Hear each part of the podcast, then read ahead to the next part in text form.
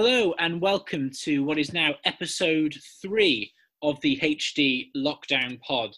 Uh, today I'm pleased to be joined once again with uh, by Mr. Lawton, Hi. uh, Mr. Patterson, Hello. and a special appearance live in the well studio, I guess, uh, by Mr. DeSalvo. Ciao. Right, today on the show, um, we've got Mysterious Country, the return of Mr. Lawton's fantastic uh, new game. Uh, we've got a little bit of history, uh, looking at the Vietnam War and why it came to an end in the way that it did. Uh, we've got a new feature as well, the 90 second challenge, more on that later. Um, a return to Geography Corner, of course. Um, and, and Mr. DeSalvo will regale us with some uh, Easter tradi- traditions and superstitions as part of language liaisons. And we'll finish off, as ever, with some questions from your fine selves. Okay, um, so uh, Mr. Lawton, how's it going? Um, it's going good, thank you. I keep him busy, you know, just uh, pottering around the place. Uh, that's about it, to be honest. Nothing exciting going on in your world at the minute? Oh, nothing. Donated to charity, you know. Got on board the uh, hype and ran 5k and Fi yeah, five pounds for five k. That's the, the new initiative, isn't it? feel like Um, I've lost five pounds after it. Anyway. well, that's that's the aim as well, isn't it? Um, Mr. DeSalvo, what's been going on in your world? Um, well, trying to decorate a kitchen and uh, finally got the grey paint delivered so we can um, make a start. And I've uh, now learned to play a few more bars of my first ever piano tune. So, um, yeah, it doesn't sound anything like the original, but uh, I'll get there. Uh, yeah, other than that, um, I am now on a diet myself, detox diet after all the hobnobs uh, that I've eaten. So there's no more. The lockdown does a- add a few, I think, a, a few extra pounds. There's too much, far too much sitting around going on in my house. Yesterday, I decided to try and bake for the first time a banana bread loaf. Oh, it, it, it collapsed on me disastrously. Um, it didn't look anything like what it was supposed to look like. It looked a bit suspect, to be honest. I'm not going to lie. But but it tasted well. It tasted okay. I'll, I'll, I'll go that far. But um, my partner wouldn't touch it. I'll be honest. I, I had to eat it all myself. I have a good recipe if you need one. I, I'll, I'll let you know. Um, Mr. Patterson, how are things with you? Yeah, not bad. I was supposed to be in Barcelona this week, um, which obviously has not happened. Um, so we um, did a bit of a tapas sort of afternoon slash day um, on Saturday, which was good. Um, and then since then, for my sins, I have been running and I have been gardening. So clearly, um, I'm sort of slipping into insanity during You're a changed man, Mr. Patterson. I know. Yeah. You'll start doing some marking soon, won't you? a few more weeks of lockdown before that starts, I think. I think so. Um, a word before we move on to the main part of the show to a shout out to Christian uh, for the fantastic theme tune that he's put together for us, which you would have all heard at the start of the show. Um, also, I'd like to ask you all to uh, continue to spread the word amongst you know, fellow students and so on about the show. Um, any questions or any comments you've got, please do continue to send them in uh, to any of us via email. They'll all make their way into the show or by the form that I've been sending out. Um, another kind of reminder as well about uh, Easter homework. There's been a little bit of work been set for you. Uh, if you're not sure about any of it, if you've got any questions, again, please do send us an email. Um, and that's all obviously due to be uh, in and sorted by the start of next week. Also, potentially, I'm looking at maybe doing a little bit of a bonus uh, podcast on uh, the life of Theodore Roosevelt. Last week, I did the first part uh, of his life during the main pod, and it's potential that I'll do uh, the second part uh, very soon. Mr. Lawton, any update on the HD lockdown quiz? Um, apart from the technical issues, um, everything's ready to go. Uh, we're just waiting for responses from the powers that be with regards to technical things at BOA. And as soon as that's all sorted, all the information will be released. Okay, so once we're back to school, keep an eye out for that, or I say back to school, uh, back to work in theory next week at the start of the new term. Um, okay, so uh, that brings us to an end to the notices and the end of part one. We'll be back in a few moments with part two.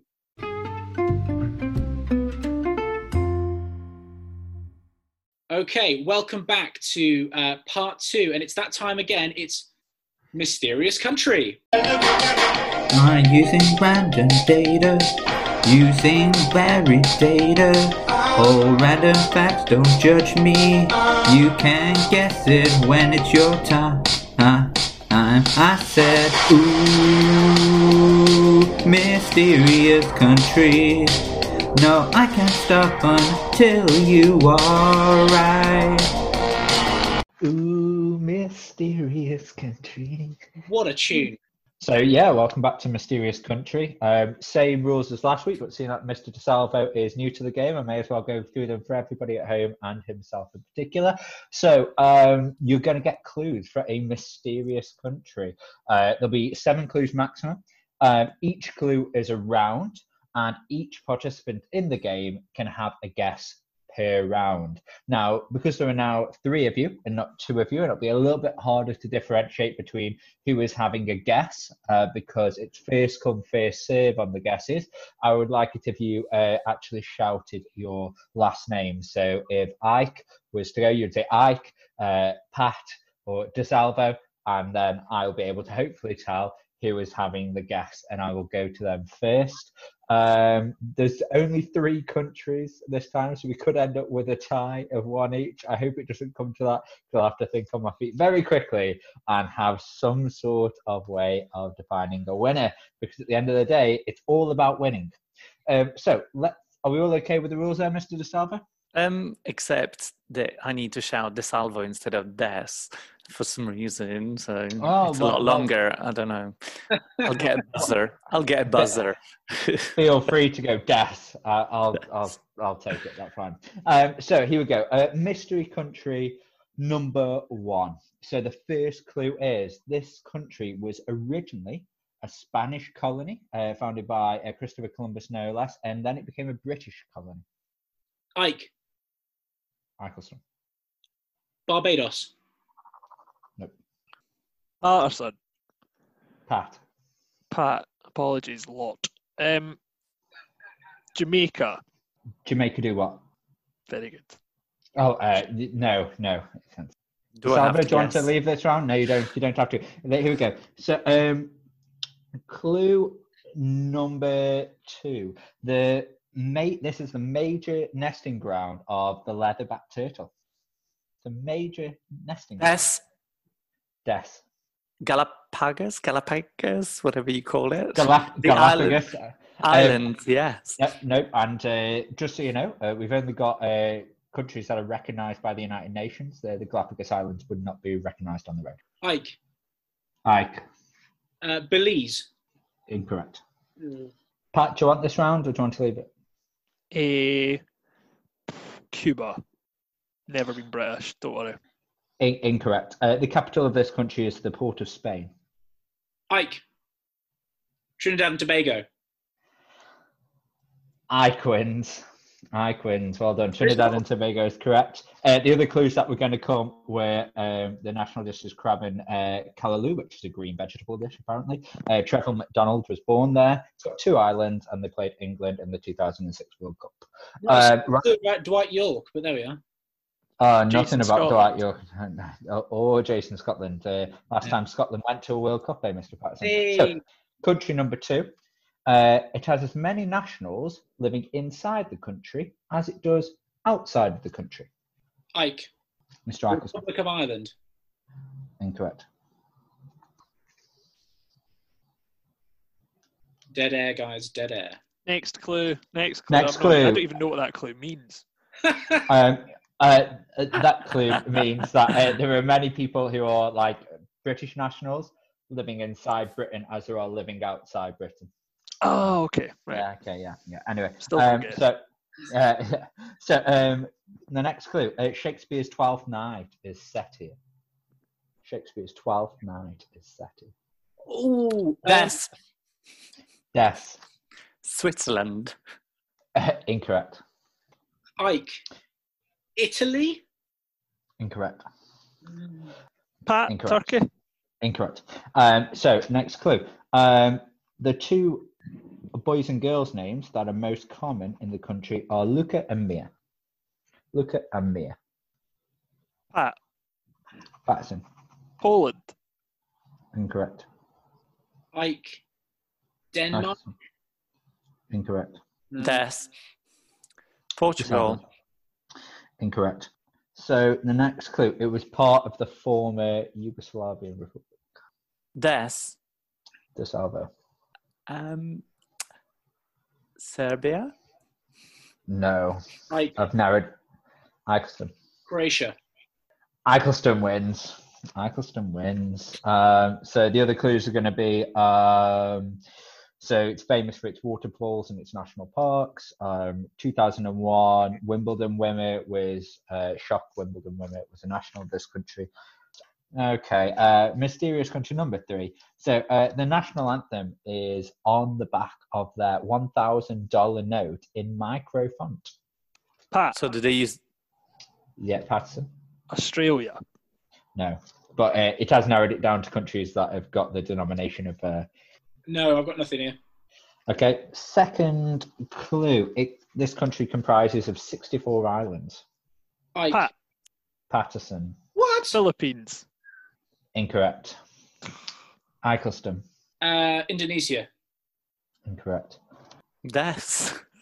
DeSalvo, the Falklands.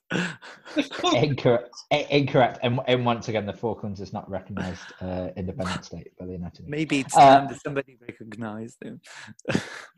Argentina certainly does.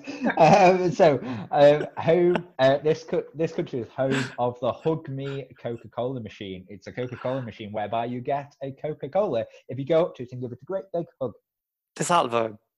Japan, but they don't use dollars. No. Um. Uh, South Korea. Ike. South Korea. Pat, Um, Patterson? Pat, Pat, um, New Zealand. No, no. Do they use dollars? Kiwi dollars? Do they have a Hug Me Coca Cola thing? Uh, right, clue number four. Um, this country pioneered the first and Formula One night race. Ike. Eccleston Singapore. It's correct. It's Yeah. a clean sweep for Eccleston. Oh. Clean sweep. Well done. Uh, so the other clues are going to be uh, durian fruit is not allowed to be eaten at public uh, transport. It smells like rotting flesh. It's awful. It's one of three city states in the world, and it's also known as the Lion City, and it's famous for its lion, lion prawn statue. Singapore. Uh, well done, Mr. Eccleston, on your win there. I think that's two weeks in a row. Uh, Thank you very much. hopefully I- I- next week the challengers uh, will uh, come along and dethrone you. Yeah, I, I will return next week to defend defend my crown. Thank you very much, Mr. Lawton. As ever, thank you very much to, to uh, Mr. Patterson and Mr. DeSalvo for putting up such a fight. Um, we will return next week with another game of Mysterious Country. Ooh, mysterious country. No, I can't stop until you are right. Okay, that brings us to the end of part two. We'll return in just a few seconds with part three.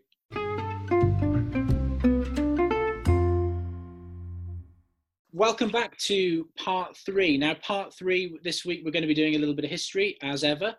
And uh, this is in response to um, actually some questions from some of our year 11 students, actually, uh, talking about a course that we were studying. So, um, those of you that are doing year 11 history and those of you that are in year 12 and 13 who did uh, GCSE history here will remember a conflict and tension in Asia course, which looked at the Korean War and uh, the Vietnam War. Now, sadly, we didn't get a chance to actually tell the final part of the story. And a few of our year 11 students have been in touch asking for a little bit of a discussion on that very uh, subject. So, for the uninitiated, those of you that have never studied Vietnam before, what we thought we'd do is start off with a little, very short potted history of the Vietnam War and how it gets to the point where uh, America ultimately is defeated. So, in 1945, post World War II, the world is very much divided up into the communist sphere and the capitalist sphere. Essentially, the capitalists are led by the United States, and the communists are led by the Soviet Union, or today we'd refer to them uh, as Russia.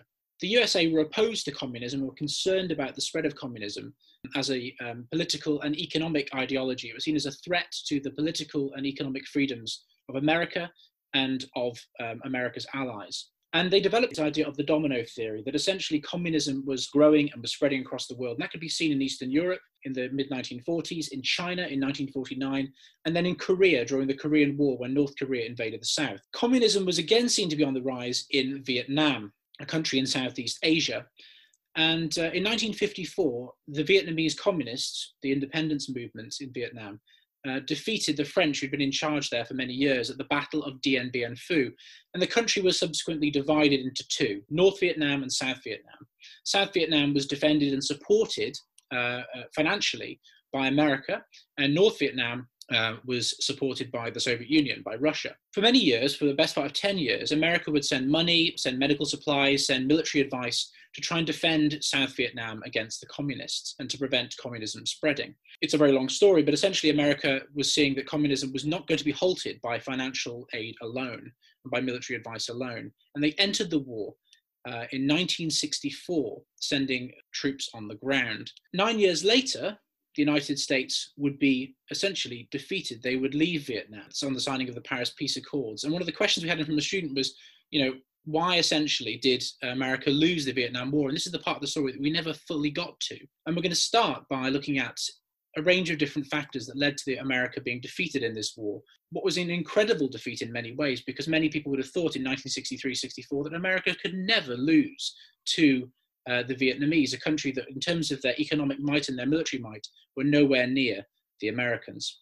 And we're going to start by talking to Mr. Patterson a little bit about the internal factors, the events and the things that were going on inside Vietnam that might have led to America ultimately losing the Vietnam War. Um, so, yeah, in Vietnam, you've got two completely different ways of fighting. Um, the USA, as Mr. Eccleston has said, um, they are all based on power, superior technology, kind of um, more basically. Um, the, one of the early things, one of the first things they do in 1964 is they bomb Vietnam. It's called Operation Rolling Thunder. Um, and during this period, they drop more bombs on Vietnam than had ever been dropped in the history of the world up to that point. So it's just huge military kind of superiority added to that, they begin to send in soldiers who start to do these search and destroy missions. Um, if anyone plays Call of Duty, that will be familiar. Um, and it's basically the same thing. You go into a village, you search for enemy soldiers, and then you destroy the village. Sometimes they were called Zippo raids after the lighters that the Americans would use to burn down the sort of huts and burn down the home. These tactics are, in some ways, they are quite successful in that they kill thousands and thousands of Viet Cong communist Vietnamese soldiers. Um, but on the other hand, they create a huge amount of hatred towards America. You know, if you're a farmer that has nothing to do with this war and an American plane has just blown up your fields and an American soldier has come and burned down your house, you're going to hate America, even if you didn't before the soldiers came. So, on the one hand, very successful you're killing lots of enemy soldiers. But on the other hand, you are really losing the sort of propaganda war.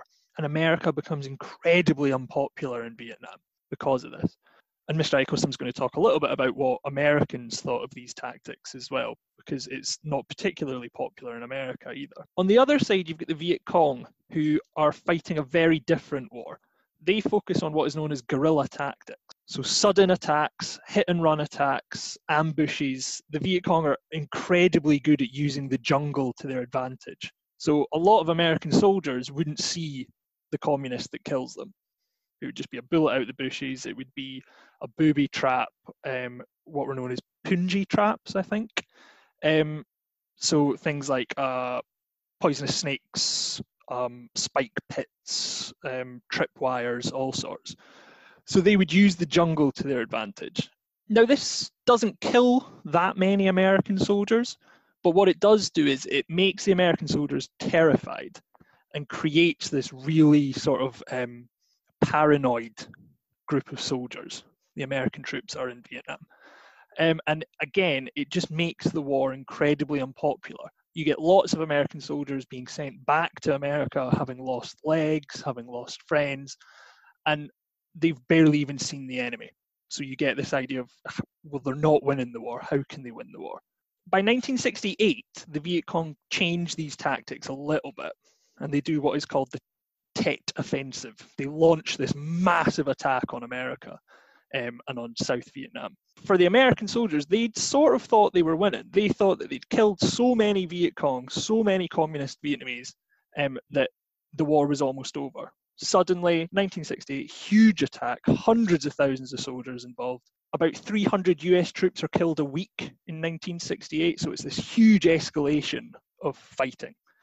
And this terrifies America, scares the people back home, scares the soldiers even more, and it scares the politicians who are now having to spend $30 billion a year fighting in Vietnam, which is an insane amount of money in the 60s. Eventually, America's tactics change. America goes through several um, presidents in this time. Eventually, in 1969, Richard Nixon decides what we're going to do is we will start giving money to Vietnamese capitalists.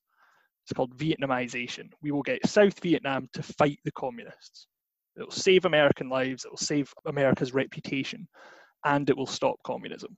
But this does not work. America starts to bomb neighboring countries because their sort of supplies are coming into the country from places like Laos, places like Cambodia.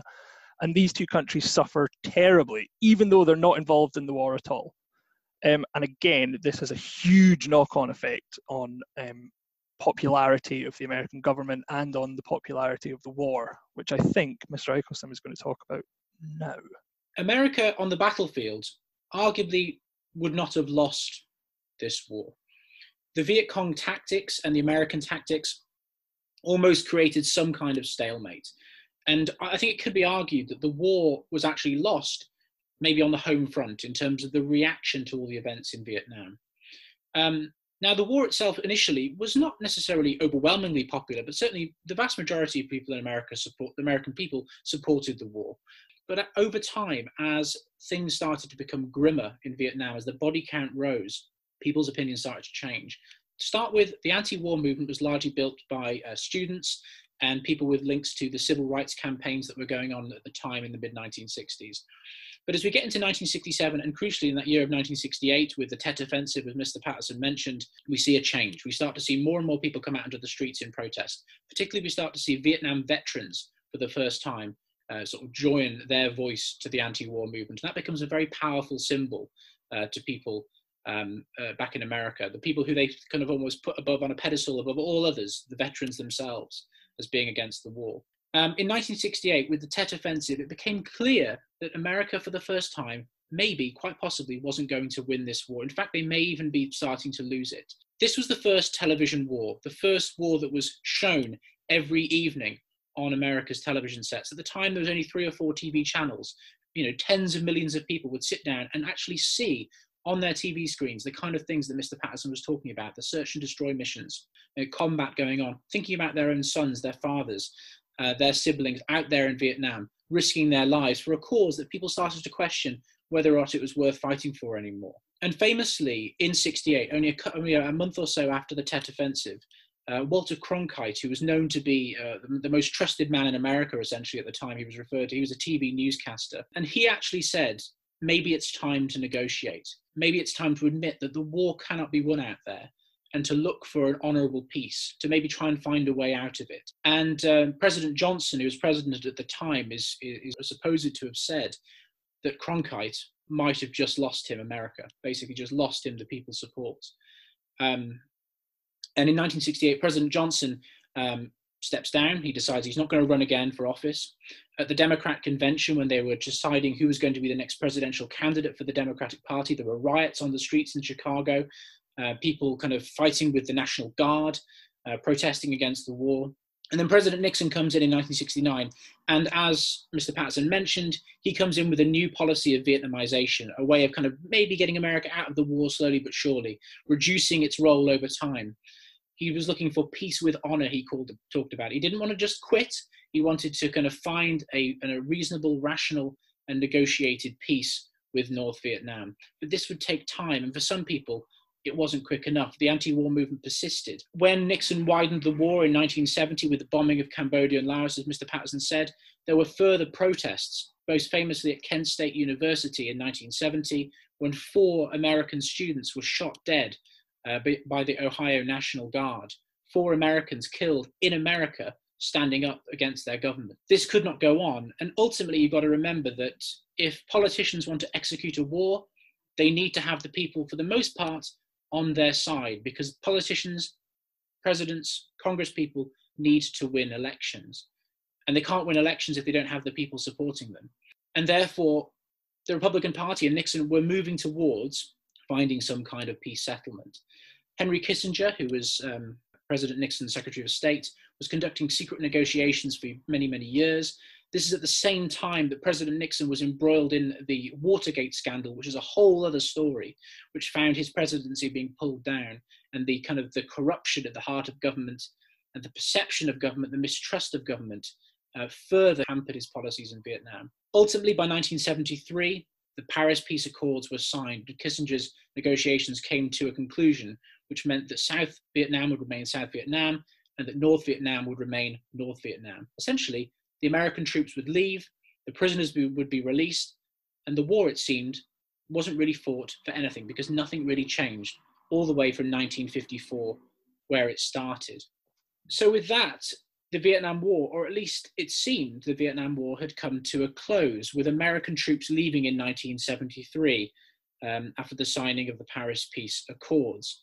But the story doesn't end there. Uh, Mr. Patterson, can you take us up to the final conclusion, I suppose, of the Vietnam War? Um, yeah, so the kind of the deal had been that America would um, pull out its soldiers, um, which they do in 1973, but Nixon and his kind of replacement, um, President Ford, had both said that they would keep sending South Vietnam money and keep sending South Vietnam supplies. They basically promised to support them. But the American government, the Senate, um, basically refuses to do this. Ford doesn't really try too hard to make sure it gets done. But South Vietnam feel very much kind of abandoned and alone. And North Vietnam can see this. They see that South Vietnam is incredibly weak. So the peace only really lasts um, about a year. And by 1974, North Vietnamese soldiers, communist soldiers, have slowly started taking over um, parts of South Vietnam. By 1975, the capital of South Vietnam, Saigon, is completely surrounded, and there is a huge amount of panic in the city people are terrified of the communists. Um, anyone that has helped the American government thinks that they are probably going to be executed if the communists manage to take over.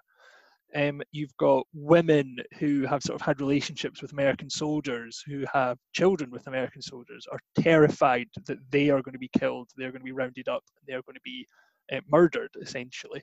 And the American embassy in Saigon ends up completely surrounded by civilians who are desperate desperate to get out of the city before it falls to the communists. Um, there's also a safe house, a CIA safe house that people find out about, and they also surround that, desperate to get help. Um, and to be fair, the Americans do help. They do what they can. So people begin to be helicoptered out of the city and taken to American ships. And in the end, about 130,000 people are taken out of Saigon, which is it is incredible but it is mass chaos, huge panic. And in 75, Saigon, the communists march into Saigon and pretty easily take over the city. And that's it. Vietnam becomes united again as a communist country. Um, the mass panic, the, the fear of executions never really happens. The communists don't really execute thousands and thousands and thousands of people, but they do kill some people that are um, sort of particularly um, well known to have helped the Americans. So that's it. The, the Americans, they definitely lose the war on all fronts. It, it, it looks bad. They've lost a capitalist ally. The communists have won, have taken over all of Vietnam. And the numbers involved are quite sort of crazy. About 58,000 Americans died, um, about 220,000 Viet- South Vietnamese soldiers died, 800,000 communist soldiers died in the war. Um, but probably more horrifying than all of that, about 2 million civilians died during this war. A lot of that was through sort of American tactics and through the communist tactics, which were brutal as well. Um, not only that, but more than uh, one and a half million civilians died in neighboring countries, in Cambodia and Laos. So the Vietnam War had a huge effect on sort of Southeast Asia. Cambodia became communist. I'm not sure about Laos, but Cambodia fell to communism as well. So this idea of domino theory looked like it was happening. And just a hugely significant war, a war that is kind of sometimes thought of as America's sort of forgotten war. People don't talk about the Vietnam War, but that's slowly changing. So to kind of ask the final question then, if I was to kind of pin you down and say, right, okay, and this is never a kind of good way to do with an historian asking those kind of questions, but was it the tactics of the Viet Cong, the North Vietnamese? Was it the tactics of America? Was it the anti-war movement, or was it sort of the impact of the media? Do you think that ultimately meant that America did not achieve their aims in Vietnam, did not contain communism, ultimately lost the war? Um, yeah, I would say impact of the media is certainly important, but um, the thing that people often talk about is this idea of winning hearts and minds. You can only win a war if you've won the hearts and minds of the people who you are fighting for. And I think America completely fails to do that. They fail to convince Vietnamese people that they're there fighting for the good of Vietnam, and they fail to convince the American people back home that this war is a war worth fighting. And I think it's that failure um, that kind of loses them the war and it's ultimately that, that lack of control of the of the narrative. If you go back to World War One or World War Two, it was much much easier to control the information. It was easier to control what it was that the people back home would see and understand what the story of the war was. And Vietnam was reported by people without censorship, essentially, and the Americans were seeing the war as it was being played out. And ultimately, um, you're right, that kind of costs them that ability to main, to win the hearts and minds of the American people and to keep them on side as the death toll uh, continued to mount. Okay, that brings us to the end, I think, of the story of uh, the Vietnam War, I suppose, and uh, why America uh, ultimately lost. Uh, year 10 students will be studying this next year, so you had a bit of a, uh, a spoiler, I suppose, there as well. Um, just to say about studying Vietnam, it sounds like such a alien place to us and a country that maybe has very limited significance and it's just a part of history. Vietnam's actually like the, the 15th most populous country on the planet. It's got like 95 million people in it. It's yeah, it's, huge, a yeah. hu- it's, it's a huge country. It's got real significance in the world even today. So if you think it's a country that you don't come across too often and we're just studying it in history, actually, it's it really has got some and, significance. and nowadays it's opening up a little bit more, isn't it? I mean, it's not like your North Korea, your communist North Korea, which is very much closed off to the outside world. Vietnam is a bit of a tourist hotspot, isn't it, for quite a lot of people these days? Yeah, and it's um, yeah, it exports quite a few um, crucial minerals to the world global economic market. I think it, its main export is, I think it's oil, if I'm correct. There you go. There you go, indeed. Right, folks. Okay, so uh, that was Vietnam, and next we're going to take on a slightly different new feature. It's the 90 second challenge. How long do we have? How long do we have? 90. How long do we have? 90. How long do we need? How long do we need? 90. 90. How long do we have? How long do we have? 90 seconds. 90 seconds. What a challenge. What a challenge. Okay, so the 90 second challenge works like this. Every single week, uh, one of um, one of the teachers will set another teacher a challenge. Essentially, they have been given in advance a topic. So in this case, Mr. Lawton was given a topic in advance, one that wouldn't necessarily be in his comfort zone. It would be outside of geography. So each week he maybe would do history or languages. I might do geography or languages or something like that.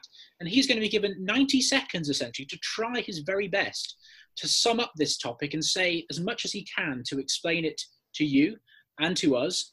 So, Mr. Lawton, are you ready? Um, yeah. So, Mr. Lawton, you've got 90 seconds to tell us everything there is possible to know about the Crusades. On your marks, get set, go. So when uh, 1095 to 1571 split up into three crusades, or if you speak to other historians, eight crusades.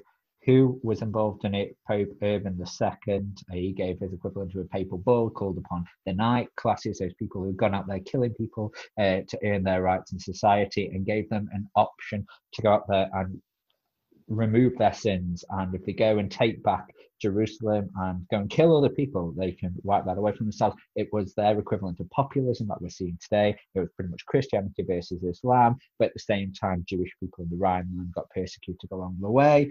Uh, where did it take place? Um, all the way from the British Isles to the Holy Lands, which is the areas such as Syria and Iraq uh, today. Um, it was in the Middle East, some people would say there, um, as well as the Mongolians coming in later on, who were for some reason confused with uh, outlandish uh, Christians.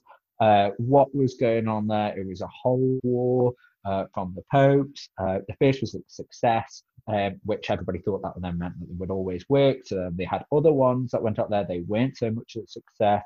Uh, why? To try and get Jerusalem back for salvation. Um, why did they stop?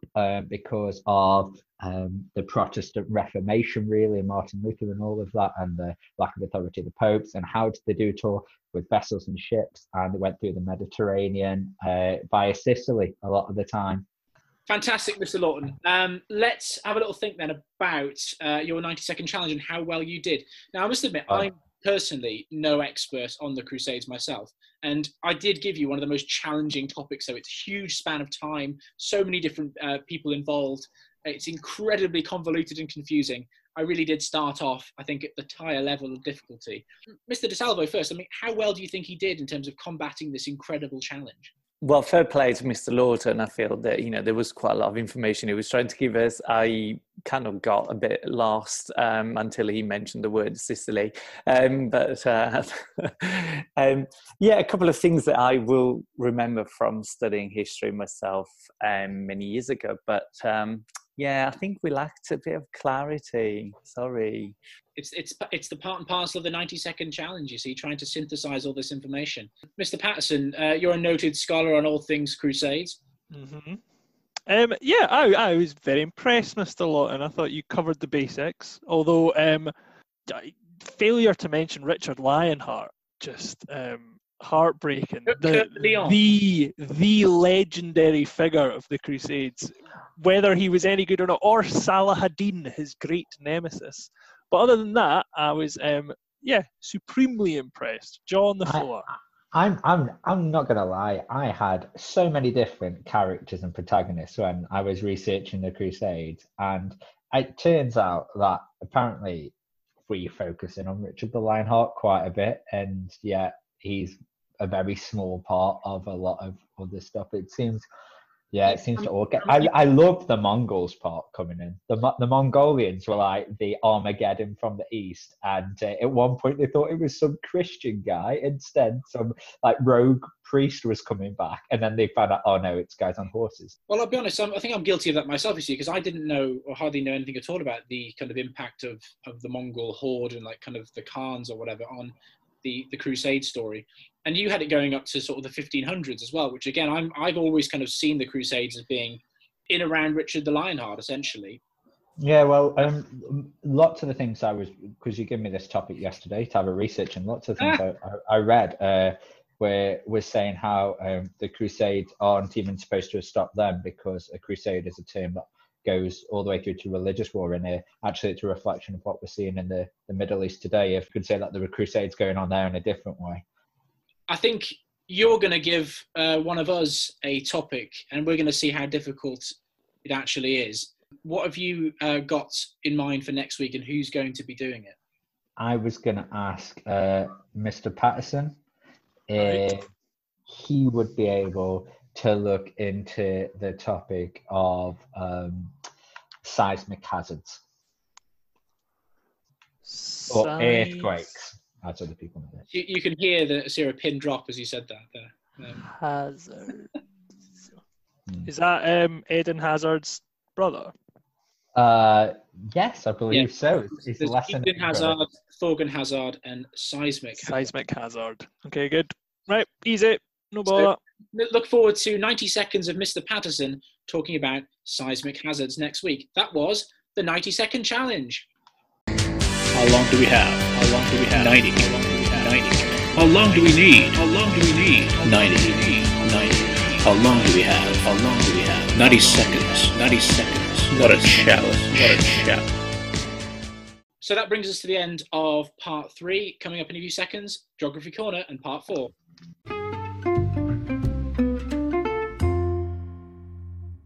Welcome back to part four. It's time to pass over to Mr. Lawton for Geography Corner.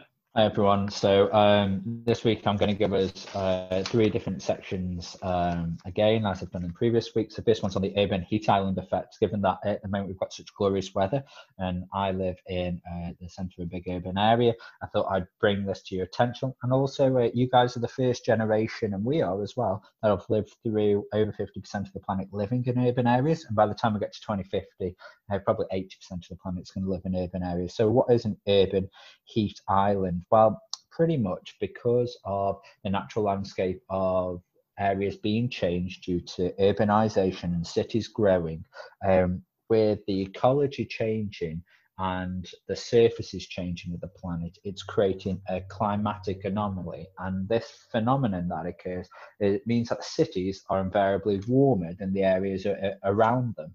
Um, so the sorts of things that influence that are the surrounding ecology. So if you are in a city that's surrounded by a forest, instead of let's say a, a desert like Masdar City um, out in the Middle East, uh, you would you would have a much warmer city than the area around it. So if we think of somewhere in Brazil, like Brasilia, um, there the city is a lot warmer than the, the forest around it. It also depends on the size in terms of population and area, and it depends on the infrastructure design. So if you've got a grid uh, sequence pattern like you would see in America compared to somewhere like, let's say, in the UK, um, you will see that um, due to the grid system, that actually reduces the amount of air that can flow in between the buildings and therefore also increases the temperature of the urban area.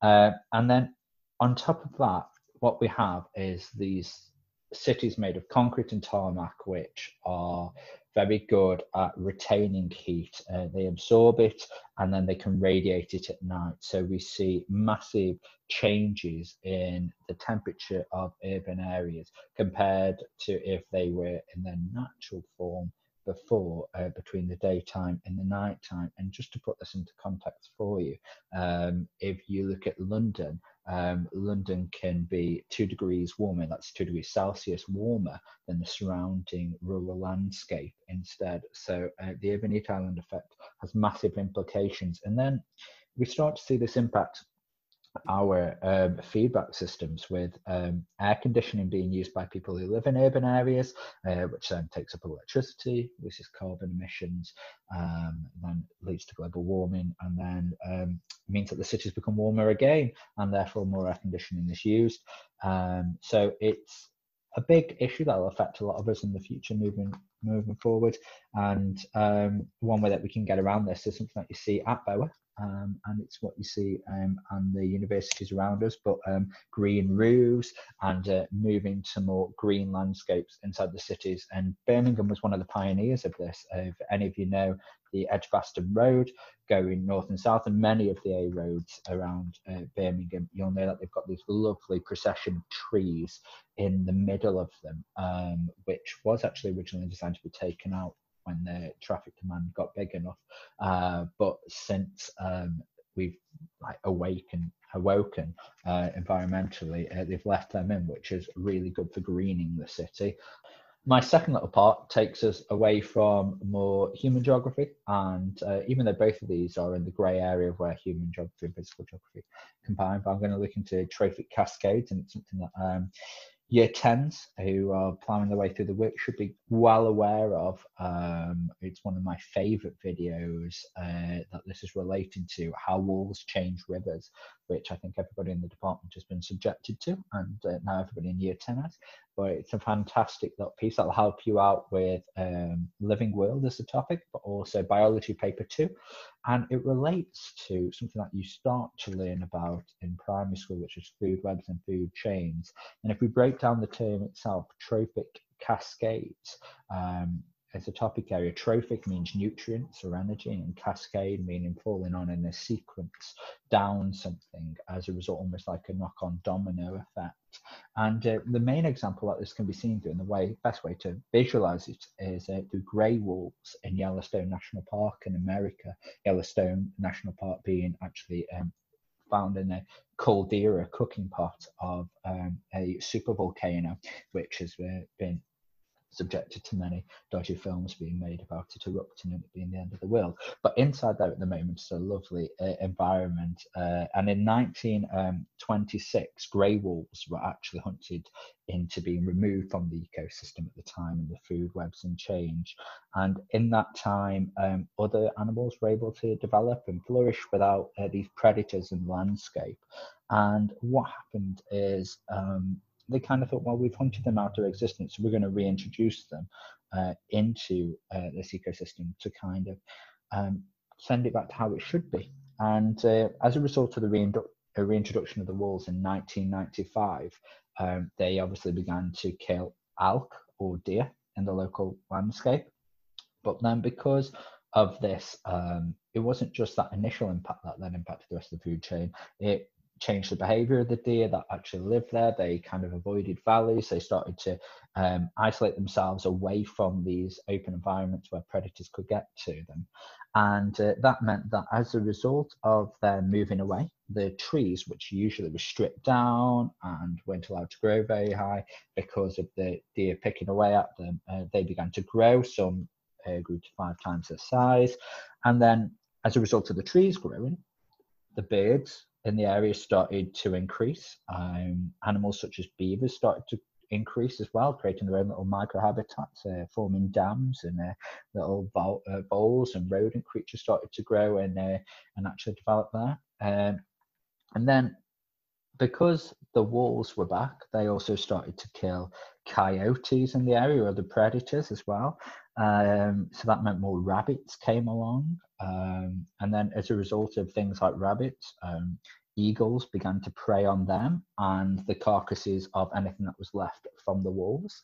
And then, in turn, because of the berries on the trees as well, uh, more bears started to appear and they killed some deer and they kind of like compounded the impacts of all of um, the walls appearing. So we start to see all these knock on effects, but the real magical uh, moment starts to occur when.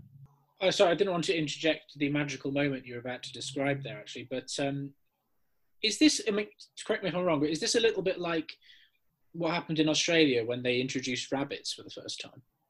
Or am I completely along the wrong No, track? no it's a, it, it, there is a trophic cascade that occurs there, but this is one where it's going back to the norm. What there is, that's an invasion of an alien species, similar to what we experience with um, Oxford uh, ragwort and a Japanese knotweed as plants in this country, which many of our students will see signs for at their train stations. Because if you see these alien species which are are not which the ecosystem and the environment is not used to, they can invade and um, they can completely destroy and destabilize what was there originally. So, for example, if a train station has a Japanese knotweed anywhere near it, uh, they will shut it down and clear it out as quickly as possible because it's that strong.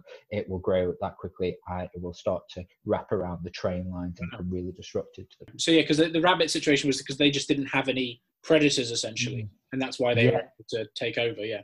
Yeah, um, or you could liken it to uh, the cat that was introduced uh, where the dodos were found, and the dodos had never seen a cat before, so uh, they didn't run away from the cat, and the cat killed them all, and it killed the dodos. And hence we have the trophic cascade that occurred in um, Yellowstone ends with the wolves actually changing the rivers. Now they didn't go along and eat uh, or drink uh, lots of water or eat the riverbanks or anything like that. So they didn't do anything strange in that sense. But because the wars had actually caused everything else to happen and the forest had developed, and all of a sudden we were seeing these birches and these lovely trees, oaks settling in and developing even more so than usual.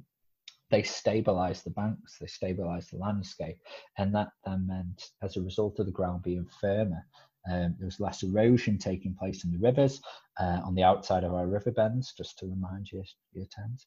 And uh, that meant that the river bends, uh, the meanders, were not able to migrate as much. They weren't able to move as much around the landscape, and they changed the behaviour of the rivers. So it's a fantastic example of a trophic cascade in full flow and uh, this dominoing effect through our ecosystems. One final uh, section, which is really short, is just about statistics. Um, at the moment, I'm a, I love statistics inside geography, uh, and there are so many statistics out there at the moment with regards to the coronavirus, let's say, or many other different things. And uh, even inside citizenship, you'll come across lots of statistics inside manifestos and things like that. But can I please remind people to ask questions of whatever statistics you've got, not sit there and crazily start shouting questions at a number, but to actually think about what is the scale here? What is the actual statistic that I am reading? What is this based upon? Is the scale going up log- logarithmically? Are the numbers going 5, 10, a thousand, ten thousand, but the distance between them is actually equal? Um, are the numbers with a little star by them? Are they saying in hospital overall, you've got to question these things. Otherwise, the amount of numbers we have can seem to be contradictory to each other or don't make any sense whatsoever. You really do have to look at statistics and not be negative with them, but just make sure that you will understand how that statistic that's being shown to you is being defined, whether it's through a graph or the sheer way that it's being actually collected to begin with. And sometimes it's very difficult to be certain of these things. So please don't accept statistics at face value and uh, appreciate them in their entirety. Uh, a somber warning there from Mr. Lawton to finish on uh, in these troubled times. So that brings us to an end to part four. We'll be back in just a moment with part five.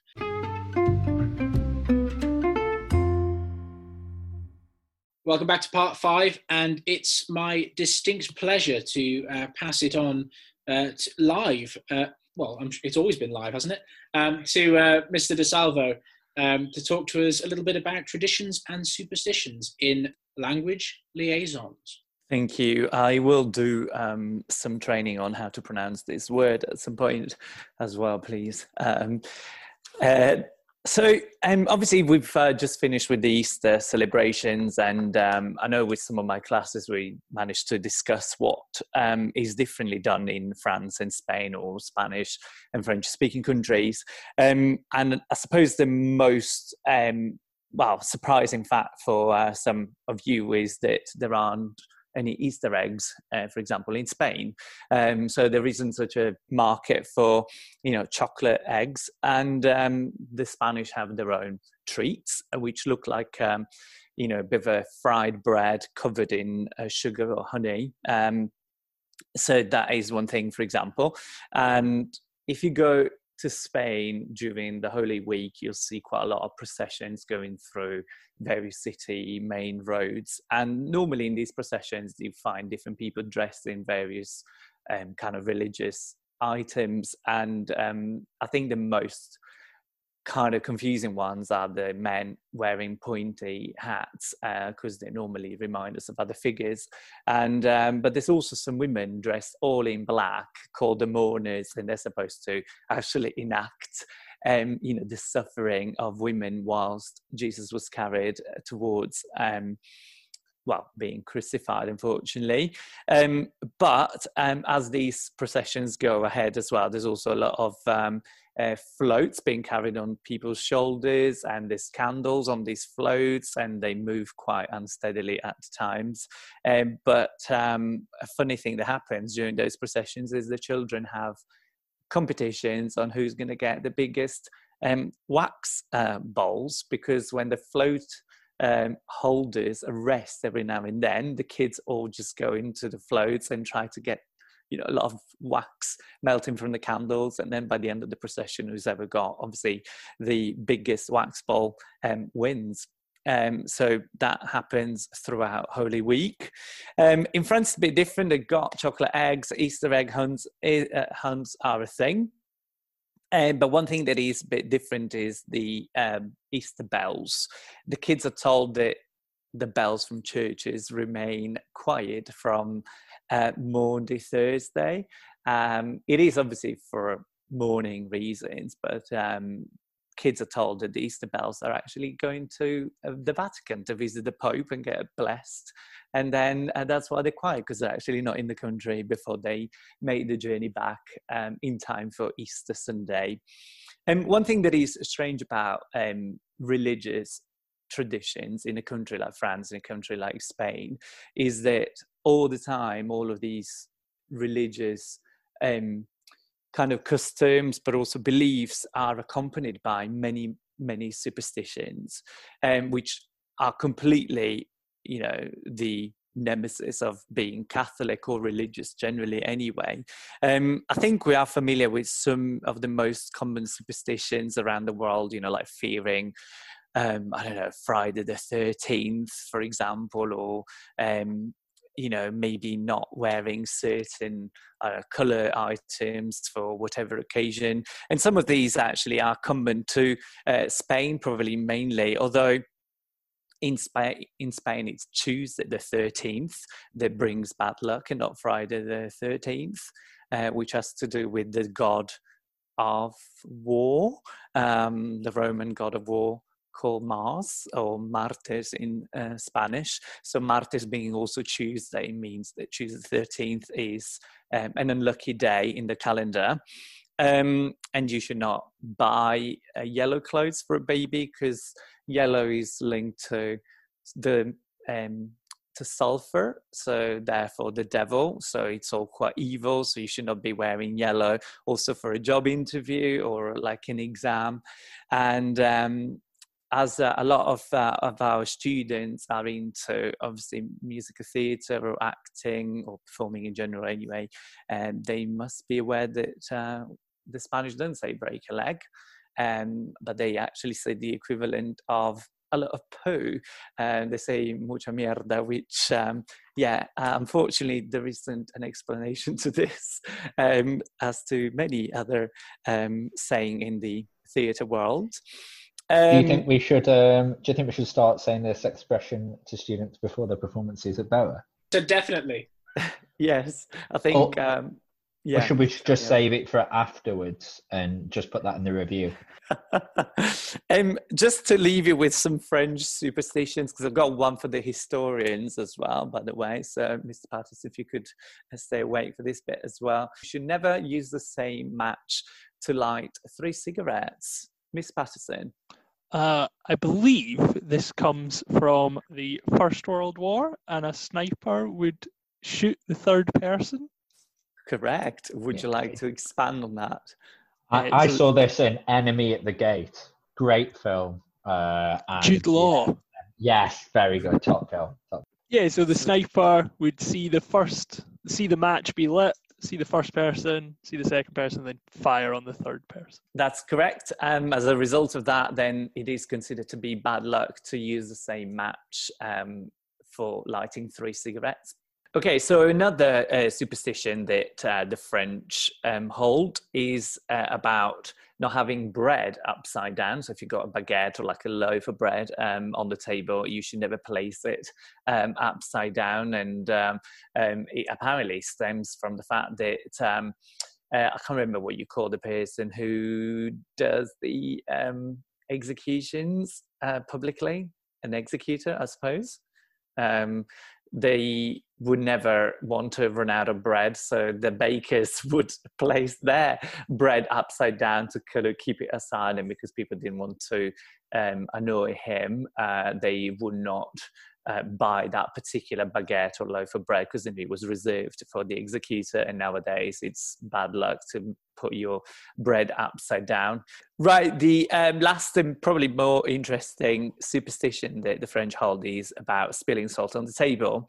Uh, so you should not, uh, you should try not to spill salt on the table. So if you are asked to pass the salt, you just place it next to the person that has asked for it rather than actually give it to them. Um, so this superstition originates from a long time ago because salt was uh, considered to be very um, precious and it was essential for conserving food, for example. And it was also then used as a payment. And this is the fun fact for you guys. And the word salary in French, salaire, uh, in Latin, salarium, actually means um, ration of salt because um, people were paid using salt uh, in the old well, there you go. So, um, actually, spilling salt, which means then obviously wasting salt, uh, is considered to be bad luck. And last fun fact is also that in the uh, famous Last Supper fresco from Leonardo da Vinci, um, actually Judas is spilling salt on the table. Very topical for Easter there, Mr. De Salvo. Yes. So that's um, that's it from the language uh, liaison, and I will not sing l'italiano for Christian.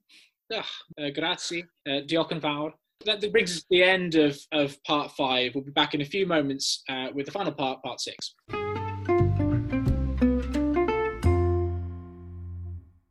Okay, welcome back to part six. Uh, your questions, keep them coming in. Keep sending in your questions by email or by the Google form that's been sent out over the past few days and weeks. Uh, just a couple of questions uh, this week to get our teeth into. Um, Mr. DeSalvo, sadly, as he said before, still not singing. Uh, we will continue to uh, bang that drum. Um, but the first question that we're going to go to is what is your favourite uh, part of history? What's your most kind of uh, your go-to part of history? And that's not necessarily directed just to me and Mr. Patterson, but uh, Mr. DeSalvo and Mr. Lawton can jump in on this one as well. What part of history do they always find the most interesting? Mr. Patterson, we'll start with you.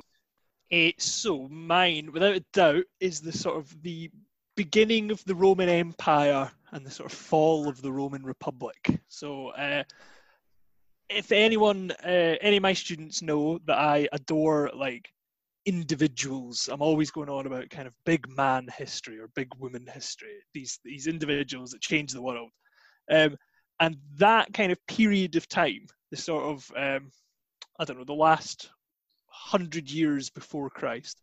Um, you've got like Julius Caesar, you've got Cicero, you've got uh, Brutus, Pompey. If you go back a little bit earlier, you've got people like um, Catalina.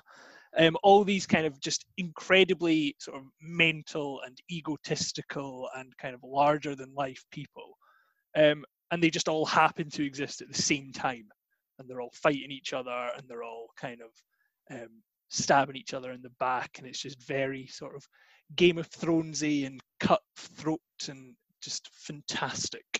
Um, if anyone is interested, there are some really good books on that by a guy Robert Harris. Um, they're sort of like historical fiction. Um, the first one I think is called Imperium, uh, but it's an amazing period. Uh, there's a great TV show on it as well on Netflix called Rome.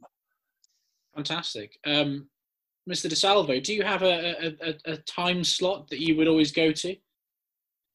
Um, I'd say just after the creation of Adam and Eve, it seemed that the world was, you know, a little bit calmer back then. You know, it was quite quiet. Yeah, I think that that would be mine at the moment. Not one to narrow it down, but there we are. Um, Mr. Lawton. Um, I will probably go uh, post World War Two, um, and I must admit it relates kind of to what Mr. Patterson was saying about how he likes these big figures in history. I actually like post World War Two because um, of the availability of documentation surrounding it. I, I think it's a, a period of time where uh, lots more people were literate on the planet. There's a lot more records of things, and we can find out about the smaller stories.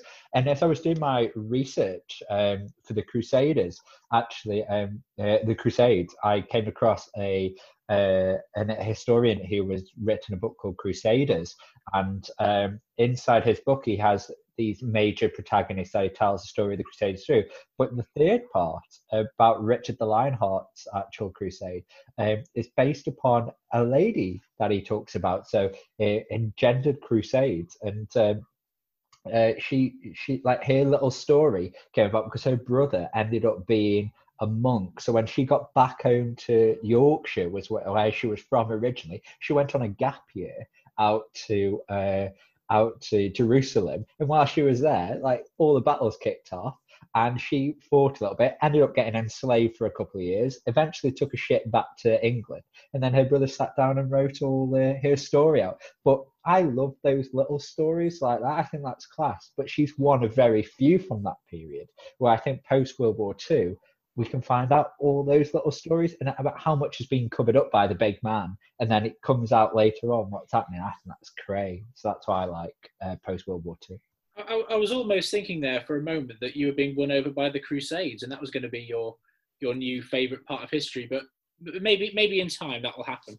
For me, it's got to be the Age of Discovery, or anything to do with when people are going out into the unknown and that kind of clash of cultures when you have people of so kind of different life experiences um, meeting and and sometimes obviously this is a tragic story the age of discovery when we look at kind of the spanish conquistadors going to the inca and aztec empires and absolutely devastating them. Um, but also looking at kind of when the british kind of colonial ambitions in places like australia even um, this kind of humanity kind of getting to the horizon not knowing what's um, you know kind of beyond that horizon, but always pushing forward, pushing forward, sometimes for benefit and many times uh, for not. But I always find that kind of fascinating, that kind of almost that, that, that sort of insatiable appetite for kind of expansion, uh, sometimes for money, sometimes it's because of religion, sometimes it's just that kind of that grab for power. Um, but yeah, I've always found that uh, sort of nugget of history the most most fascinating. One little question, Mr. Lawton from Amber. Um, what do you think is a, is more at risk, Antarctica from climate change or the Amazon rainforest from deforestation? Um, I think that this is quite a difficult question because we think of the world system and Gaia as a complete and continuous system in the Earth, and uh, climate change being very much part of our carbon cycles. Um, short term, uh, the Amazon is more at risk from deforestation, but in the long term, Antarctica uh, from climate change. Antarctica, as we know it, because as I in the previous episode, Antarctica used to be a tropical rainforest. It's now a frozen desert. So yeah, in in the short term, Amazon is uh, more of an impact. But then obviously our uh, negative feedback loops, um, chopping down the rainforest, carbon sequestration being destroyed, and this made the impact on the global circulation of ocean currents, um, the carbon sinks being lost. Yeah, um, it will all compound itself. So yeah, um, I would say Amazon in the short term. And with that, we come finally to the end of another episode of the HD Lockdown Pod. Um, I'm just going to say a quick farewell uh, to Mr. Patterson. So long. And uh, arrivederci, Mr. DeSalvo. A presto, bye. And uh, so long, farewell, Mr. Lawton. Bye. See you all again soon, folks. Bye. Important question. How in God's name do you spell seismic?